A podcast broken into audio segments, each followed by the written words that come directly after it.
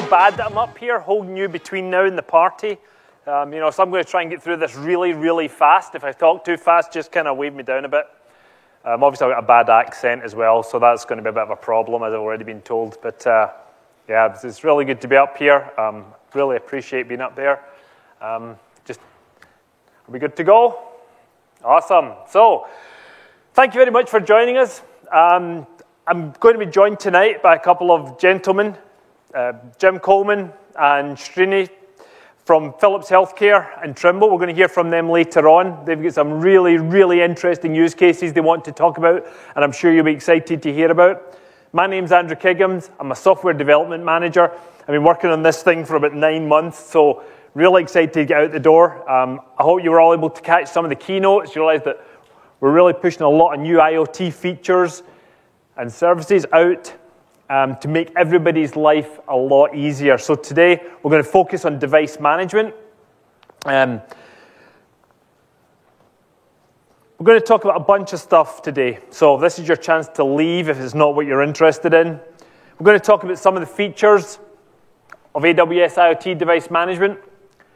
We're going to talk about some of the use cases that people are having and, and some of the trouble they're having with IoT and how we solve them with AWS IoT device management. And as I mentioned, we're going to hear from Jim and Srini about how Trimble and Philips Healthcare have been using the features over the last little while. So, one of the things you have to think about when you're connecting your devices to the cloud is some of the problems that presents. Now, these aren't problems that haven't been solved before. People have been doing pub sub for a long, long time. You know, sensors aren't new. But the game's changed a little bit. So these are still things that have to be solved. And one of the things that AWS wants to help you with is what we call the undifferentiated heavy lifting. The things that don't give you a business advantage, the things that just everybody that wants to get into this space has to do, such as security, right? Everybody needs the security. You want to make sure your devices are secure. You need scalability. You could argue you don't really need cloud integration. Mean, talk about that in a little bit, but, but things have changed over the last four or five years. The things that we're doing with IoT now couldn't really have been done very easily, if at all. And Dirk Didascalou makes a great comment. He says there's three things that have changed. One is the mobile marketplace that have driven down the cost of chips. If you followed the keynote, we talk about increasingly smaller chips and FreeRTOS being able to be put on those very, very small chips.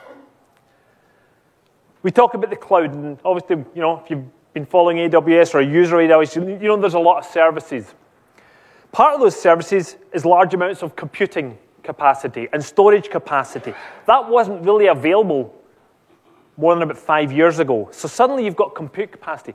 And now we've got analytics platforms, IoT analytics, for example, which allows you to do a lot of number crunching and digging into your data. Because there's another meta point.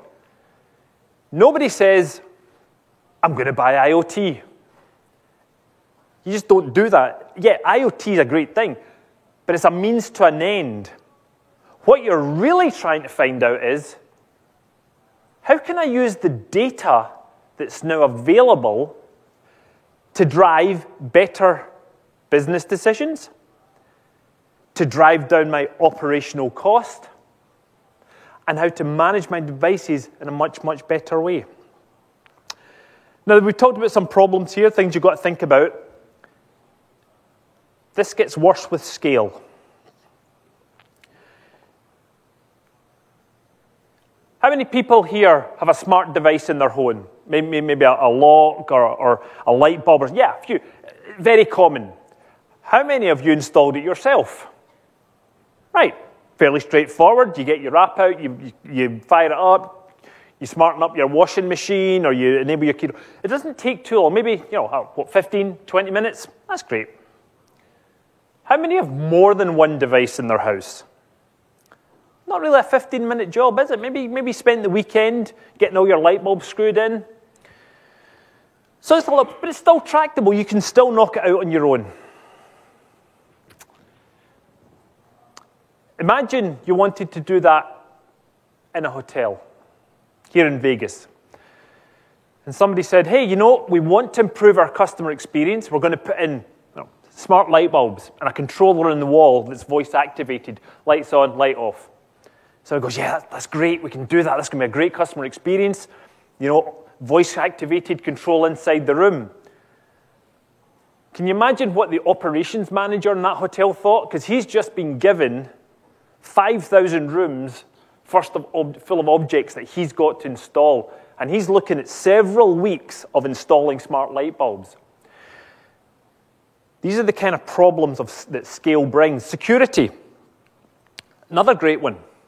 Um, if any of you have been following the security landscape recently, we had a massive DDoS attack not so long ago for an unsecured set of cameras. Sure, you can secure a server, but when you start throwing thousands and thousands of these things out, how do you ensure that they're all secured?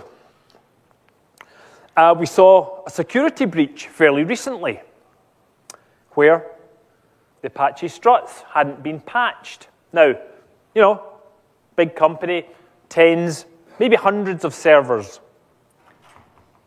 But it's a hard problem, even at that scale.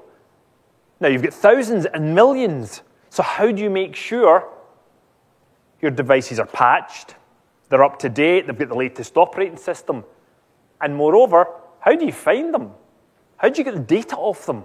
Because there's millions of them. It becomes a very intractable problem without things like automation. And then, of course, as I mentioned, you know, once you've got your data and it's coming, you want to take advantage of the cloud. And that's some more problems. And we'll talk about some of the ways that we're helping these to solve getting your data in and out the cloud, taking advantage of services like S3, DynamoDB, Kinesis, pulling data into the back end. So, a couple of features here we're going to talk about. So, what have we built? How does it help you out? We think about this in kind of four categories onboarding, how you get your devices into the infrastructure, organization, how do you group by feature, by version, by location, whatever's meaningful for your business. How do you monitor things on an ongoing basis? I have a security background.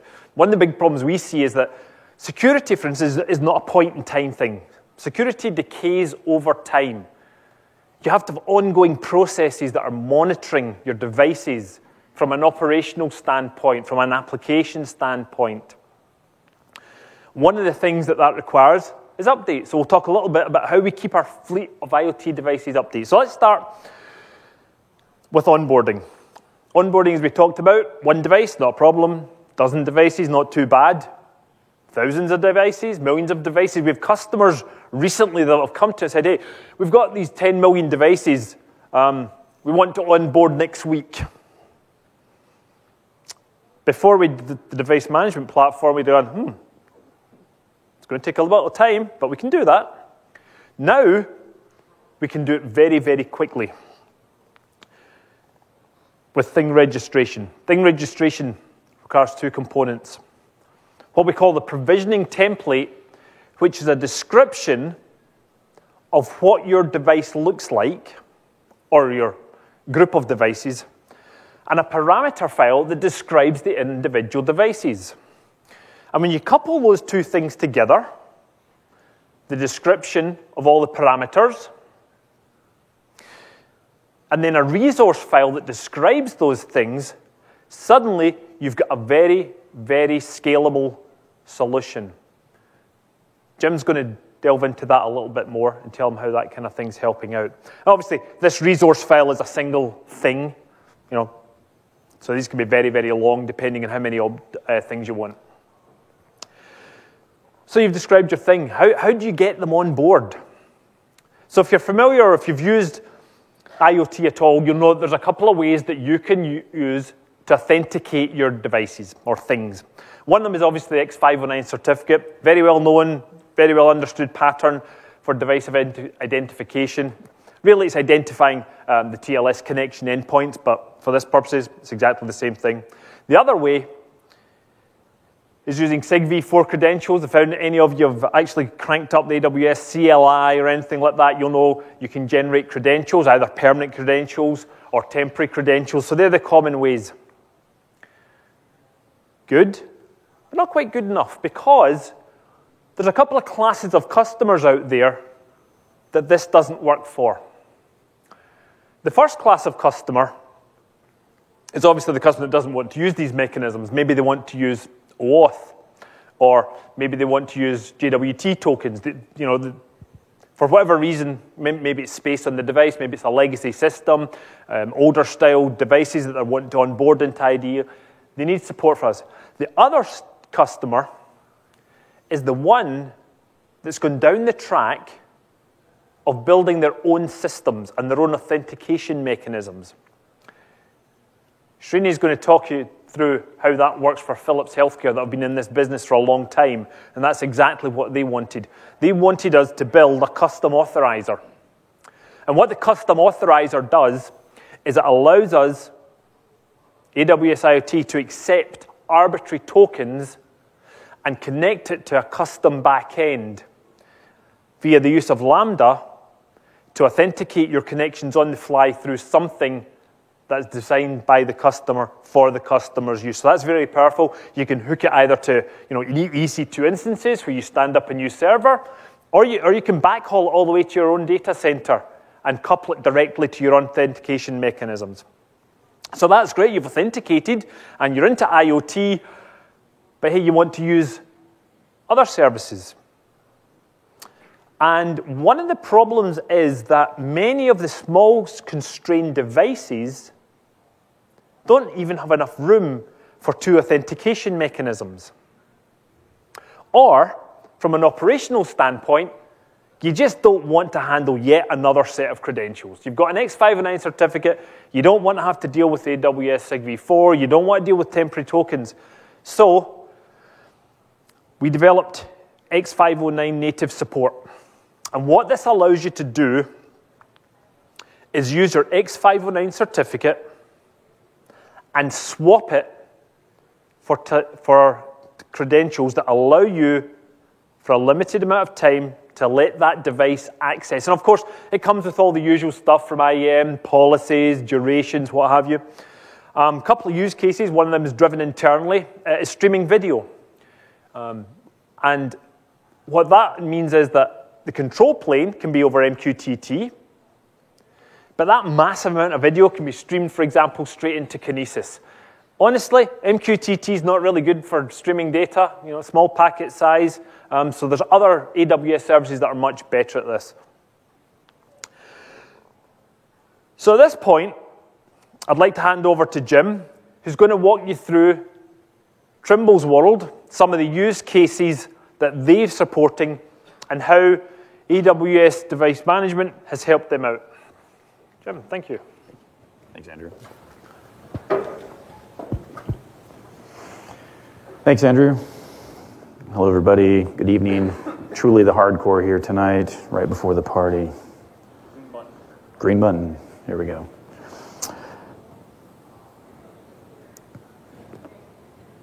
There we go. So, yeah, my name is Jim Coleman. I am uh, engineering director with Trimble.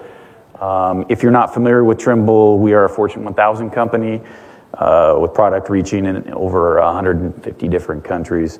So if you look at our brands, our joint ventures, and our partners, um, you maybe get a sense of our technical diversity.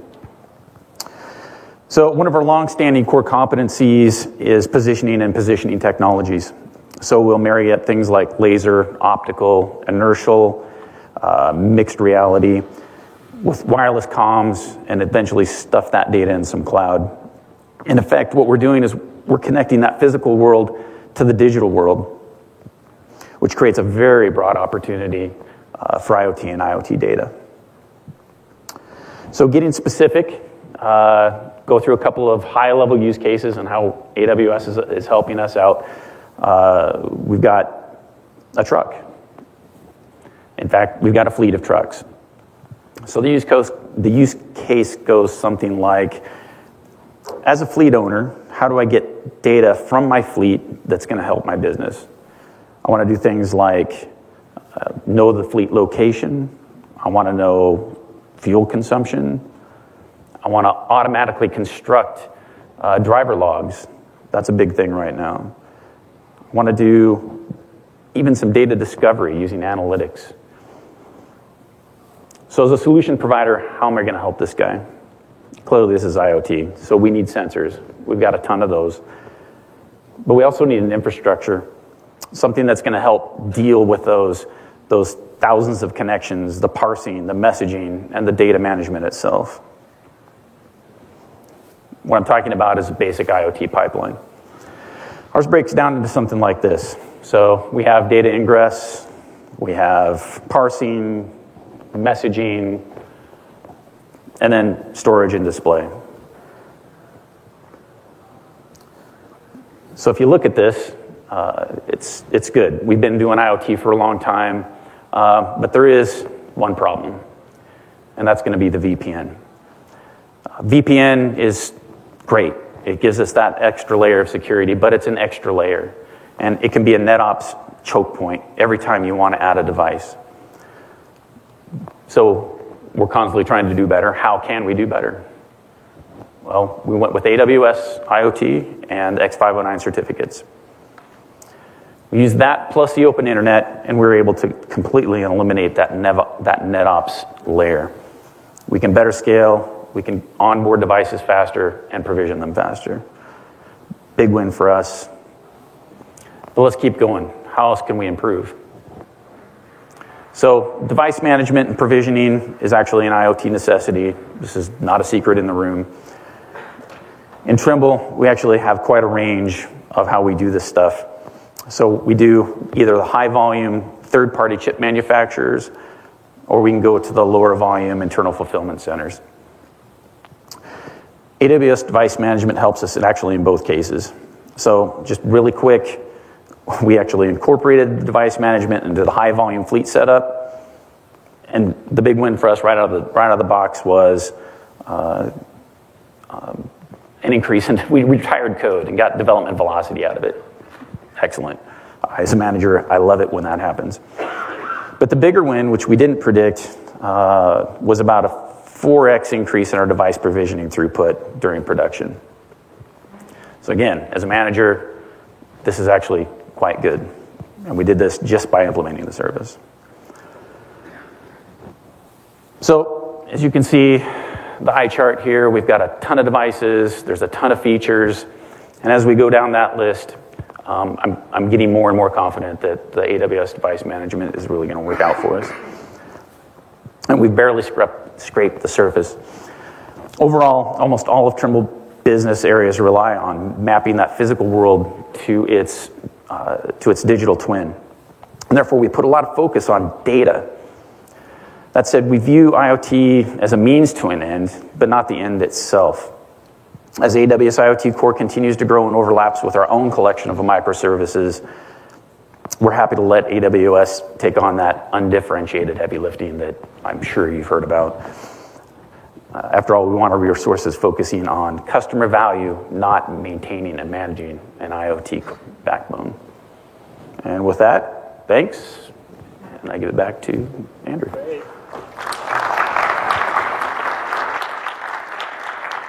Thanks, Jim. And I think that, you know, I mean, that's a great showcase for the ability to speed up and get automatic improvements simply by moving on to the platform, the ability to cut out that layer of onboarding and, and speed up your pipeline, that, that's operational saving right there. And obviously, as Jim said, you know, the undifferentiated lifting allows them to focus on their core. Their core is not IoT. And I think you'll hear that. Um, that's something we hear certainly time and time again. You know, yeah, we have to deal with it. Really, we'd rather not. We got a lot of smart people we want our smart people working on our business, not supporting our IoT infrastructure. So you've, you've got yourself onboarded, you've got, you've got millions of devices, and that's a problem because now you've got these huge numbers of devices that you have to manage and, and, you've got operational problems or maybe you've got to go and dig in to find a device that you're interested in. Maybe it's a customer support issue maybe it's a security issue. So you want to be able to dig in. And one of the things that we've done is giving you the capability to group like objects for example maybe it's by region maybe it's by type release number functionality and that's called thing groups. Now, thing groups is a hierarchical system. As you can see, I've just got three hierarchies in my light bulb system. I've got location, then I've got a subdivision of floors, basements, and roof, depending on where they're actually located, uh, subdivided into guest rooms and rooms. And I can put my things into multiple groups. Um, the way I've divided them up is by type, because maybe I have to treat them differently depending on what attributes they have Maybe I try to turn off my incandescent bulbs as often as possible because they're power hungry. They generate a lot of heat, drives up my AC bill. The other advantage, or one of the big advantages of this, is the ability to apply policy. Why is that interesting? Well, up till now, you've been able to apply a policy to an individual thing, which is really, really powerful because you can get very fine grained control.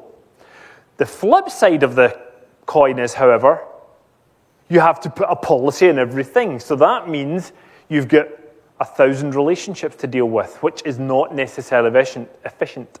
So what you can now do is you can attach policies to groups.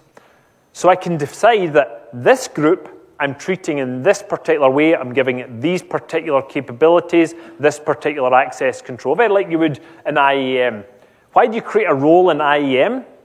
You create a role in IAM because you want a lot of people to be able to use it. Otherwise, you would have to give the capabilities to every single people. This is the same model. I put my policies on the group and I put my things in the group. Um, we can quickly walk through how this works. So, first thing, location. I've got a policy on my location, and the policy says my thing can subscribe to the administration topic. Basically, I can reset it, I can upload new software to it, power it down, whatever it happens to be. The next thing says if the light bulb is in a guest room, I want to know what the status is. You'll notice we still support variables, IoT variables in here, so you can you know, tune your policy to be more specific, even though it's attached to a group. And then maybe I've got a topic specific to that room. Maybe the, maybe the local light controller subscribes to this so that they can be synced up. And then, just like we do with IAM policies, we stack them up. So now I've got the effective policy for my individual thing based on the hierarchical group membership. And you can be, a thing can be um, member of multiple groups, so you can car- uh, carve it the way you want. Maybe you can have it by region, by ability, um, and by version simultaneously and treat that. And we'll come back to why you would want to do that. So we've, got, we've kind of organized all our things. We've got them into the groups. Awesome. What happens if I want to find an individual thing? This is powerful. Uh, until now, AWS has been, IoT has been really stingy with the number of attributes you can search on. You can count them in one hand. Which is great if you've only got three things, but when you've got millions of things, three attributes really doesn't help you out. So now, what we've introduced is fleet indexing in search. I'll show you how to turn it on, but essentially, what it does is it indexes your device registry and your shadow and then allows you to search. So we've got three queries, kind of Lucene like. I can say, give me all the light bulbs before version 6 because I'm going to upgrade them. Great. I can couple that with the state of the device and say, show me all the lights that are currently on and there's nobody in the room. By coupling those two together, both the attributes of the device plus the state of the device, I can now make really interesting decisions. I can say, tell me all the lights that are on of this particular version of software, but there's nobody using them. Because, one, I can turn them off, save some energy, but now I can upgrade them without any impact. Um, when I was putting this together, I kind of thought, wow, that's actually better than I thought. Because one of the problems in my household is just as we're about to go out the door to restaurant, wherever, my girlfriend says to me, Oh, I'm wrinkled. I need to throw this in the tumble dryer to get it straight. So you can imagine if you throw your clothes in the tumble dryer and the tumble dryer suddenly switches off because it's being upgraded, not a great customer experience. But you can now tailor the actions of your devices based on what's happening in real time. So that starts to get really, really powerful. Of course, now you've found your devices. You want to start monitoring, seeing them what they're, what they're up to. And I think one of the things that we also want to do, coming back to that group, is be able to decide at a group level how much information I want. Because as we get into, I mean, I don't know how many, how many guys use, use CloudWatch metrics? A lot of metrics, right? I don't know how many instances, maybe you've got 100 instances, 1,000 instances, something like that. And it starts to produce a lot of logs. You start to put them in S3, starts to get a little bit spendy, so you've got to be careful about what you're actually logging. Now multiply that by a 1,000. Where does that take you? Ah, not great. So what we are doing now is introducing fine-grained logging. And fine-grained logging allows you to tune the logging level that you're interested in. So, in general, if everything's going fine, you turn the knob way, way down. And you're just getting the minimal amount of information to do your operational job, your security job, whatever it happens to be. But you know, something happens. You've got to dig in a bit deeper. Maybe, maybe you've just deployed some software, a certain group of devices isn't behaving properly, and you want to dial it up a bit. So at a group level, you can say, right, give me more information. Give me debug logging or error logging. Of course, goes to CloudWatch, which is great. The next problem with that was we had text based, which is great for humans, but hard to automate. So, for fine grained logging, we're also introducing JSON compatibility. So, the logs being put into CloudWatch with the new logging system will be JSON formatted. And now you can stick that into any old JSON parser, stick it into a database, and really start doing some interesting searches into your logging system. So you've got your logs and you've found out there's some things you want to dig into, and you want to automate this, right? Because as I talked about earlier, manual processing just isn't feasible. So we wanted to enable the ability to start taking a more DevOps, DevSecOps approach where we automate the things that we do manually over and over again, or the things that are hard to do manually. So we've built an event system. A couple of examples, we're going to talk about jobs in a minute. Events will trigger a certain activity inside your IoT system. In this case, maybe somebody's joined a group, or there's been a policy change that's going to publish to a topic that you define. And as you, if you're familiar with the rules engine, once you get something in a topic, you can start doing a lot of stuff with it. You can put it into a database, you can send yourself a text message, you can stick it into SNS, SQS, what have you. And what that lends itself to is automation and response. For example, updates one of the big problems we hear all the time was, you know, I've got all these devices out there, they're all at different rev numbers, they're all in different locations, different time zones. I need to be able to update them, I need to be able to configure them, I want to be able to get telemetry, I want to patch them. And if anybody of you dealt with large groups of servers, that's a really hard problem just to know exactly what the state is, to keep them in sync over time, because these things drift. Common problem. I've got 100 servers, one of them's down. Bad, bad disk. But I've patched all the rest of it. Oh, forgot about that one. So you've got an unpatched server. So what you get over time is drift. With jobs, what we want to allow is you to have scheduled or continuous ongoing jobs to handle these cases. It might be patching, it might be updating, it could be any of these things. If we think about the query we ran earlier on, get me all the light bulbs that are off. I can use groups to handle this problem.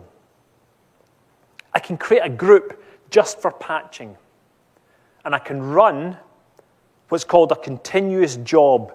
And a continuous job is something that you attach to a group, and when anything gets added into that group, the job runs. Now, the jobs are arbitrary. We don't put any constraints about what that job will do.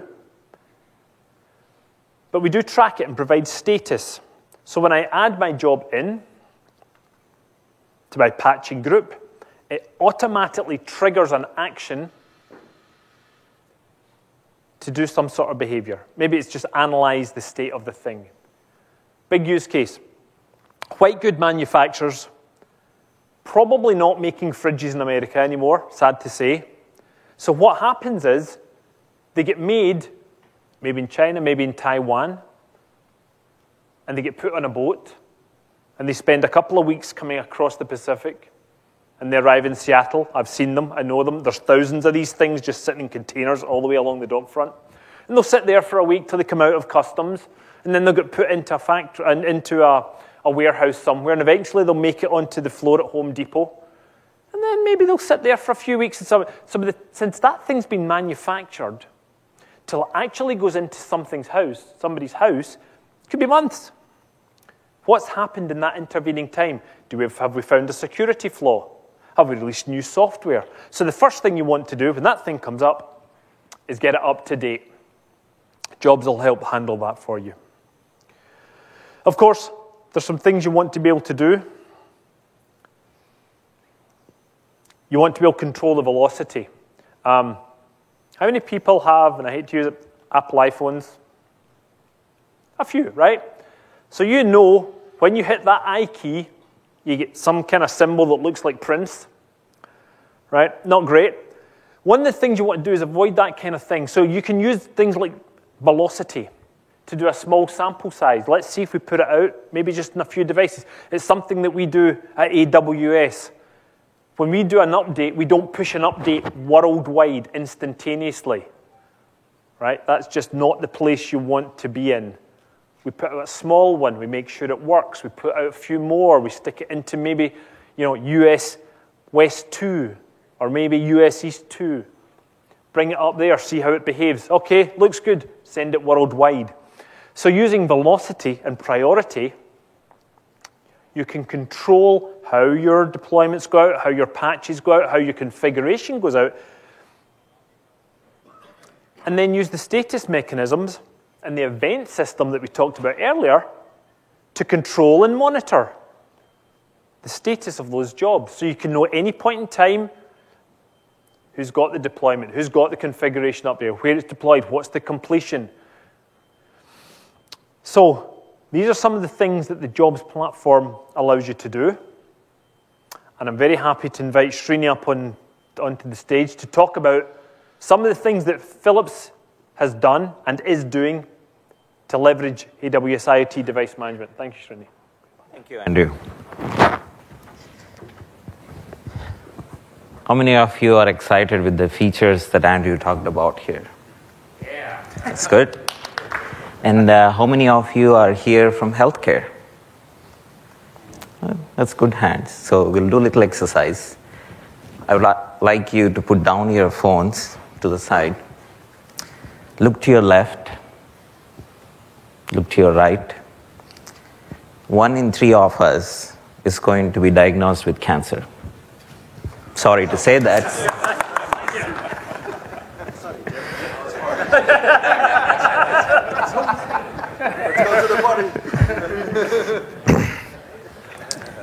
so, Philips is a globally known brand, and uh, Philips Healthcare, we focus in on patients, providers, and medical devices. And this exercise actually was done in last State of Union uh, for IoT last year. So today I would like to talk about our journey that Philips has been doing in bringing AWS IoT device management and expanding our platform uh, in bringing uh, Philips remote services closer to our customer care. So Philips Health Suite is a suite of services that we have built. It's a cloud-based platform that provides capabilities in building applications that actually connect the patients and these providers for a seamless experience.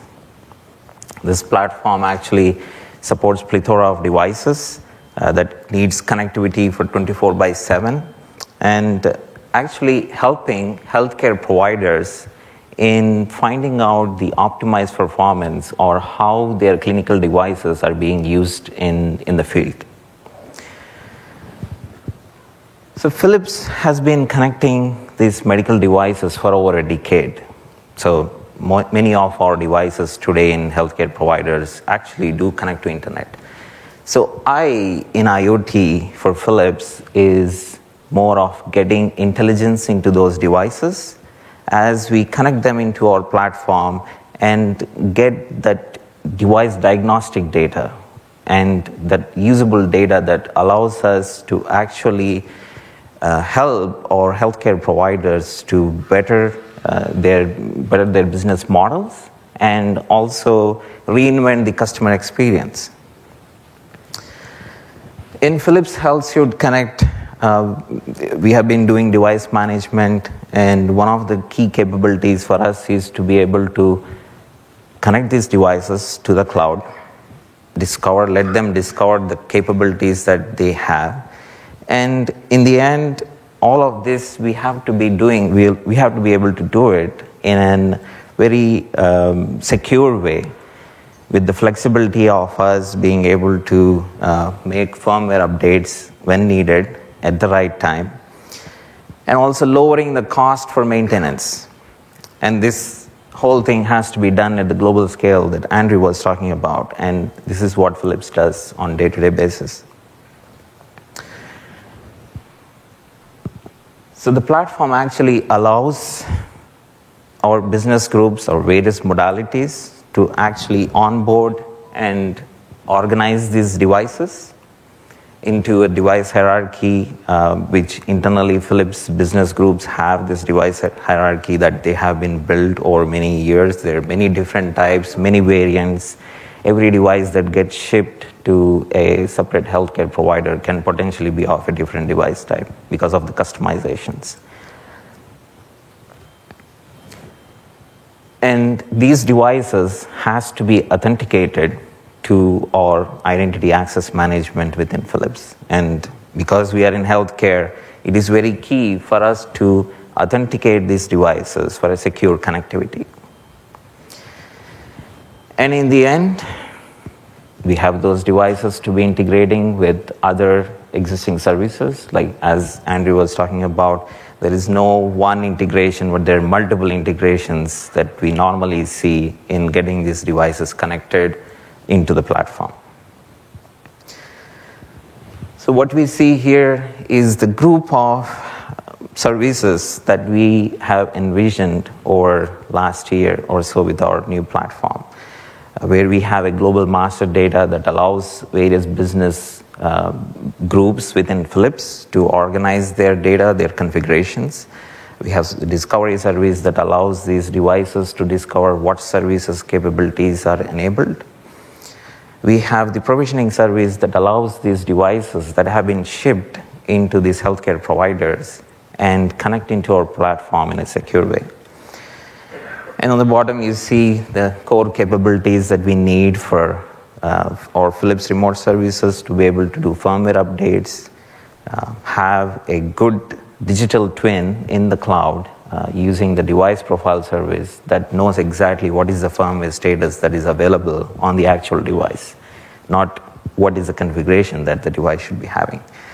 And also the device control service that allows our Philips remote services to be able to send these control messages for either a remote connection that needs to be opened to that device. We also have the key capability of a data broker that allows our devices to connect through the MQTT gateway and uh, be able to push the data, this small telemetry data. And also some devices have these large logs, binary, binary data that we push into blob repository.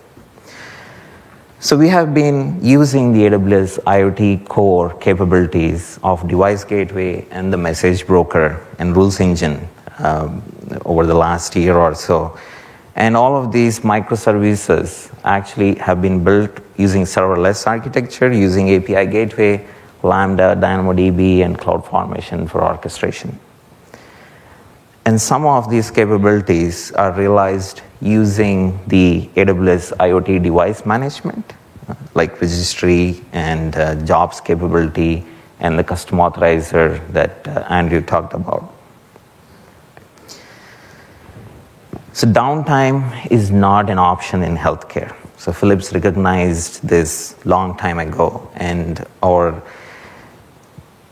it is very essential for these devices to be up and running. So one of the key use case is this remote service use case for Philips to help our healthcare providers in keeping those devices up and running for the premium patient care that everybody looks for. So as I was saying, these devices, they get discovered and provisioned into the platform. Once provisioned, they get authenticated with our identity access management, start sending in this device diagnostic data, which in our data broker, we apply IoT rules to actually query and filter some of these messages and be able to send alerts to our uh, remote service engineers uh, who can look at those alerts, diagnose these logs, and possibly, in this case, send a remote control message that can update the configuration on that particular device. And in the end, our remote engineers actually perform firmware updates over the air. So, examples and flow diagrams are easy, but real world is hard. What I would like to walk through now is how we have our Philips devices that actually have to authenticate with our platform uh, using Philips Identity Access Management. And most of these devices that exist in the field out there today actually can connect via internet using the standard HTTPS REST services. So we have built many of our services using the serverless stack, which uses Route 53 API gateway and the existing custom authorizer that is there on the API gateway, which actually introspects our bearer tokens that is coming from this device to our access management, and that based on the permissions that have been defined for that particular uh, device generates a policy, and that policy either allows that request to the business lambda or deny it. These identities that exist in our Philips IAM are also replicated back into the thing registry, along with the configurations that I talked about for these various modalities where the device hierarchy is replicated as thing group and thing type. Now, what that allows us is as more and more we see there is necessity for real time, event driven kind of processing that is needed we started using the IoT gateway capability. In this case, using the custom authorizer that Andrew talked about earlier, we now introspect the same token uh, that, that is coming from these devices and generate a policy based on the permissions that are defined for them and send it uh, based on whether the policy allows for the device to be able to publish or subscribe onto a topic and then forward the message to our business lambda which in, in this case we also use iot rules engine as well as this business lambdas uh, connect to the dynamodb or persist in dynamodb or push it, the data to s3 buckets. We also have used extensively the cloud formation that allows us to uh, orchestrate these um, orchestrate these services uh, and take from one region to another region very quickly, and also from one stage in our software development life cycle, from a dev stage to a uh, user acceptance testing and production stages. One of the key features that Andrew talked about, which I'm also uh, we were excited about using that feature, is the jobs capability. This, this jobs capability actually allowed us to create or, or system integrators to be able to define a job definition. And that job definition actually is in a JSON format. Uh, and that job definition contains the metadata, which includes the uh, in S3 URL, for example, where the actual binary exists. Uh, and these jobs and the events that Andrew talked about help us in using the groups that have been previously created and the system integrators using this job definition, creating a job, allowing this job service to actually notify the devices about a job definition that is available. And the same event service also tracks at the instance level the job execution, and devices can actually send back at what state they are in. And in the end, they also update back to our shadow, and which in turn will help us in uh, looking at the device profile, what is the latest firmware status it is in.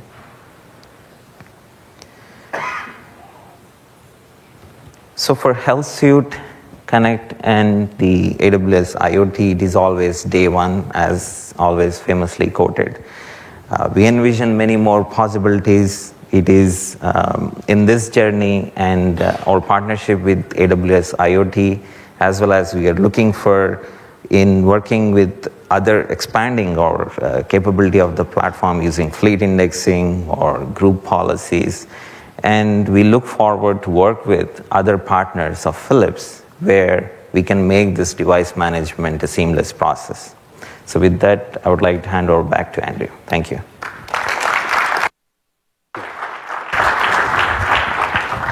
So, so there's a couple of things that I find really exciting about that. One of them is um, at my stage in life, I really expect to be taking advantage of a lot of these services very soon.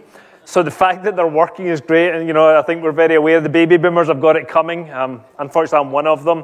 So this is great. The other thing is that I think it's a really good demonstration of how an existing system where a company's invested a lot of time and effort into building their own authentication system can move very quickly and efficiently into AWS IoT uh, and take advantage of the things that we've built to help them. Because now, and again, this is very, very personal, they can, they can focus on the stuff that lets me get out of my bed in the morning.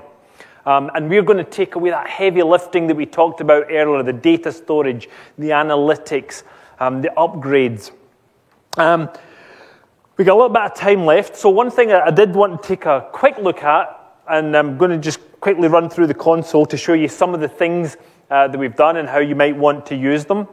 Um, obviously, one of the drags of the console is that you know it, it's very much focused on you know individual tasks. And it's quite manual. So, but everything here is totally supported by our APIs. We've got SDKs around this supporting. We've got a jobs SDK that you deploy on your devices.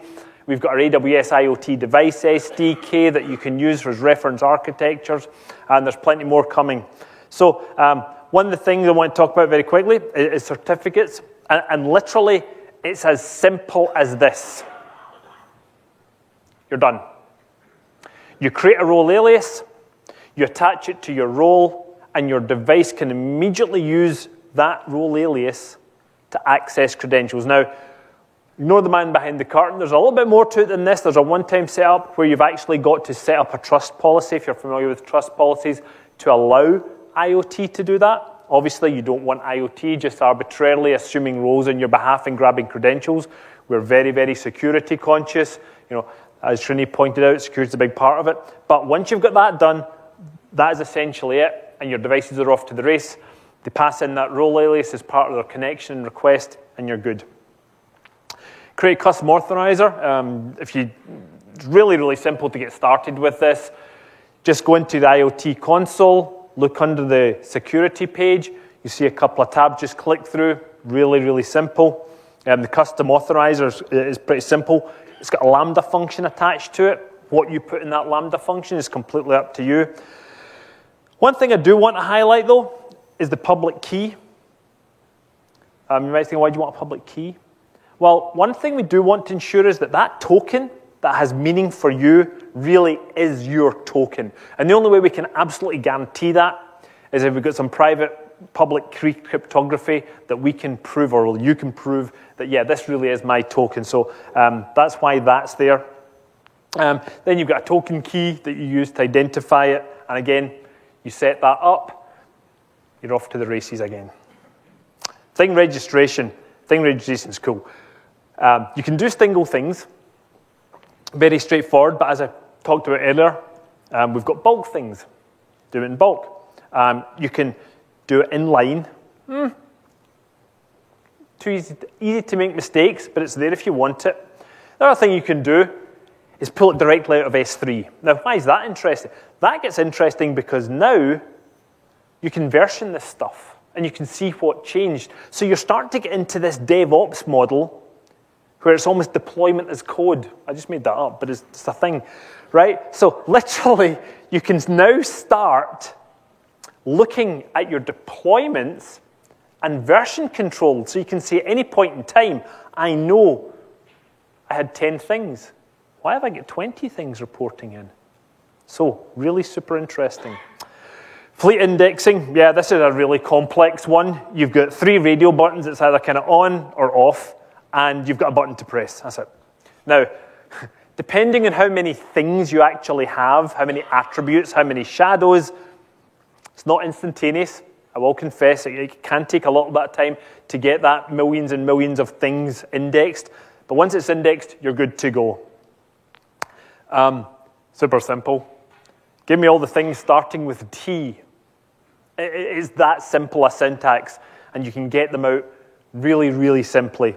Um, obviously, again, console's not great for this because if you've got a million things that start with T, you've got a really, really long scroll bar.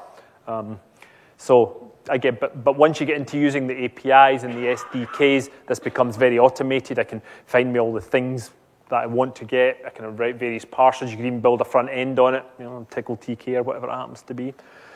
Um, and then, of course, events. Uh, this is kind of pick and mix.